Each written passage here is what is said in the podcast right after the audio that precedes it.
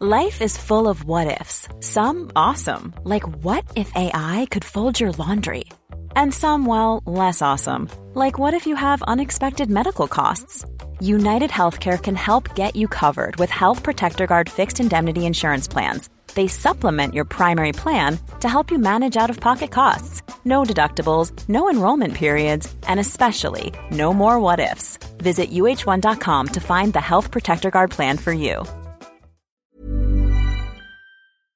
Welcome to the latest episode of Close Readings. This series we've called The Long and Short because in it we're looking at a selection of modern long poems and short stories. Modern meaning in this case from about the middle of the 19th century onwards. And as always, our conversation is informed by the immense archive of essays and reviews and other things that make up the back catalogue of the London Review of Books. My name is Seamus Perry. I'm a tutor in English at Balliol College in Oxford, and I'm talking to Mark Ford, poet, critic, and professor of English literature at University College London. And today, I'm sorry to say, we've reached the final instalment of this particular run, and our subject is the short stories of Elizabeth Bowen. So, Mark, these short stories are the most recent that we've looked at, and I suppose we can find all sorts of ways in which they're drawing on the short stories that we've considered before, short stories by James and stories by Mansfield, but perhaps especially Joyce. Yes, um, the connections with uh, particularly the dead and uh, stories such as Mysterious Kôr are particularly worth considering. Bowen was Anglo Irish. Her family had actually moved over back in the 17th century when sort Cromwell invaded Ireland and her ancestry sort of dates back over over centuries, but she did spend most of her life. Grew, she grew up in Kent rather than um, in Ireland, but um, there was she had this big house called called Bowen's Court that uh, eventually she had to sell in the 1950s. But in some ways, she's very interestingly divided between Ireland and England, particularly the south coast of England. Um, Many of the stories take place on the south coast of England, uh, but others take place in Ireland. And I think what's interesting in terms of our Anglo Irish ancestry in relation to certainly uh, two or three of the stories we're going to be talking about is the, the, way they slide into a kind of melodramatic gothic excess mm. that reminds one of Dracula or Sheridan Le Fanu, um, the sense in which something rather supernatural or grotesque or impossible to make sense of. Some kind of threat is is being enacted, uh, which is quite characteristic of writing in that tradition. Yes, it's an importantly different kind of Irishness, isn't it? And and Bowen herself um, talks about the the phenomenon of Anglo Irishness quite a lot in her interviews and essays and things like that and she always characterizes it as as a state where you aren't really quite one thing nor another, or you're Irish when you want to be, but you're English when you're not being Irish.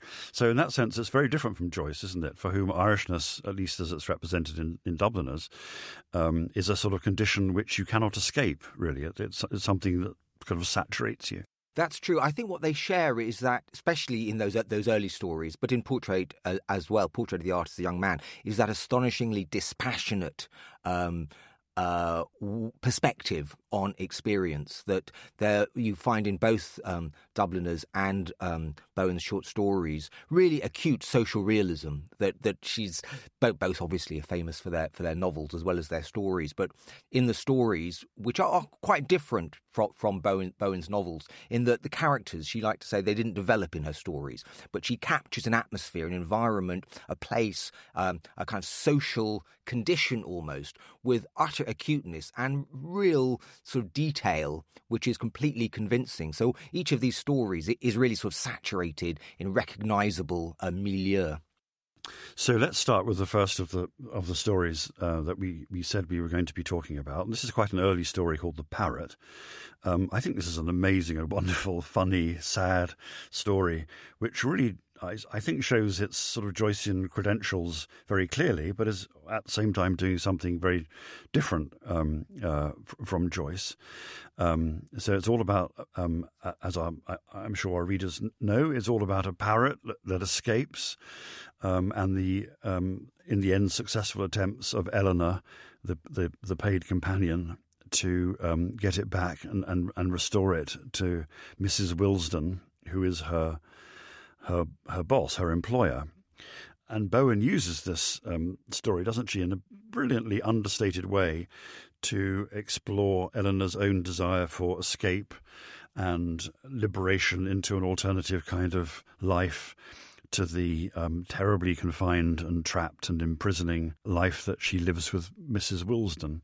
So, in that sense, it does feel a little bit like um, Eleanor feels a little bit like a Joyce character, like um, Lily from The Dead or, or Maria from Clay, maybe. Yes, she's trapped in Mrs. Willesden's house, which is rather dull, dour. Mr. Willesden has been long dead. Uh, Mrs. Willesden is a not particularly sympathetic person to work with. The one thing she seems to be interested in or care about is her parrot. She's very fond of her parrot. And this parrot escapes early in the morning, and, and Eleanor Fitch and the parlourmaid Maud are described um, rushing out onto the lawn to try and catch this parrot which then you see progress down the street. And it's okay if it would stay in the Philpott's house because the Philpott are an acceptable family. But the last house on the road, which is not in London, by the way, it's outside London, somewhere in the suburbs, is owned by the Lennicotts. And the Lennicotts are clearly bohemians of some kind. Yeah. A fairly mild kind, as far as one can tell. But they are bohemians, and he writes books which are thought to be improper, but are possibly avant garde rather than particularly kind of rude, in that um, Mrs. Gets one from the library and is embarrassed to have to ask for it. And well, then when she gets it home, she can't get through it because yes. it's obviously quite kind of experimental. Uh, yes. So that's where the parrot lands. So poor Eleanor has to go along the wall and jump down into the Lennicott's garden. And this is entering forbidden territory for this rather you know, dreamy, uh, very sympathetic characters, tremendous kind of pathos and poignance, particularly towards the end, because she's terrified of the Lennicotts, that somehow she thinks that this is, you know, dancing with the devil, so to speak. Yes. Uh, and in fact, they're rather kind, uh, though, you know, eccentric in a perhaps slightly obvious way. He's wearing a dressing gown with dragons embroidered on it. Absolutely. And uh, she's in the garden with her feet on a watering can, uh, sort of um, relaxing early in the morning. But the actual interactions between the Lennicotts and Eleanor are very sort of touchingly done. We've talked a little bit about its Joycean credentials. I suppose you could also see in it something that resembles Lawrence, in that there is a, a respectable uh, veneer of nice civility and polite life, but actually underneath it is, is bubbling this fierce, rather kind of sexualized kind of life, which Bowen ironizes in a, in a delightful and, and humorous way, but nevertheless, you know, still lets us feel that there is this slight kind of erotic or sexual charge the sun streamed in and Mr. Lennicott's dragons glowed. I mean, Lawrence, that would be given to you straight. Yes, um, it's true. There's a sentence, say, when she's describing the parrot, it wore an air of silly bravado and looked what it was, thoroughly idiotic. now, Lawrence could have written that line. Yes, He's very, yes, very yes. good at capturing animals and somehow getting animals and, and presenting them uh, as if they were people and had a kind of life of their own. And this parrot, we don't admire this parrot at all. It's, it's not been given to Mrs. Willesden by a romantic pirate or anything like that. She's bought it at an auction. Yes. And um, it doesn't say anything interesting and it's annoying and uh, there's a sense in which it, it's new in some ways, if it's nouveau. It's not standing for a principle of vitality, really, Absolutely not. in this one. In fact, it's a knackered old parrot. Take me, it seemed to say. I am an old sick bird, beaten out and weary. I have aspired and failed. It is finished, which is what Christ says on the cross, after all. It is finished. Take me. There's something very, very funny about the way that, that she adopts this kind of Lawrencean evocation of a kind of subterranean, exciting animal life, and then, as I say, kind of sends it up at some level. And in fact, I like the way in, in a couple of times she compares Eleanor to a cat. In fact, Mr. Lennicott says to, to Eleanor, young girl like you should be able to climb like a cat. And you get this sense of Eleanor's kind of physicality yes. um, in the, that kind of metaphor. And you get this really vertiginous moment when she's up on the roof because the parrot, she's about to catch the parrot, but she moves too fast and it jumps up onto the gutter of the Lennicott's house and then onto the roof, which means she has to enter the Lennicott's house, which is absolutely terror verboten to mix my languages. She's in, in real peril, she thinks, of her, her moral state. And Mr. Lennicott climbs up onto the roof and seems to forget about the parrot. Yes, yes, it has to be reminded why he's there. That's right. And she climbs up after him. And um, when she looks down, she looks down on the street and it's a kind of bird's eye view, which I think looks forward in some ways to the way the moon operates in Mysterious In Kôr. Myster- yes. This really high, impersonal view down, which is a beautiful perspective. I'll- I'll read the passage. It's a couple of pages from the end. He gripped both her hands and hoisted, that's Mr. Lennicott, hoisting Eleanor up onto the roof. He was sitting astride of the roof, and Eleanor sat side saddle, tucking down her skirts round her legs. White clouds had come up and bowled past before the wind like puffballs. The poplars swayed confidentially towards one another, then swayed apart in mirth. One of the Philpot girls was mending a bicycle down in their garden, but she did not look up. Her bowed back looked narrow and virginal. Amazing word, isn't it?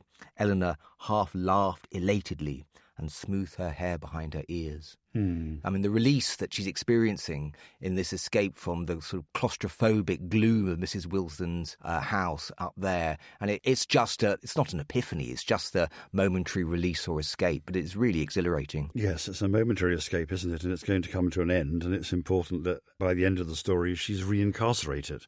Again, she's back in the world of Mrs. Willesden and tells her a lie, says that she managed to get the parrot back on her own and didn't have to get anyone's help. And Mrs. Willesden's response to that is very striking, isn't it? She says, If strange people had caught him, even people quite respectable and honest, it would have put me in an embarrassing position. Under compliment, I mean. I do very much dislike being under compliment, which hmm. is an Irishism, meaning, you know, to be obliged or obligated to someone. So you get a wonderful glimpse, don't you, of, a, of really quite a damaged psyche uh, at the end there. Thanks for listening to this extract from The Long and Short, a close reading series from the London Review of Books.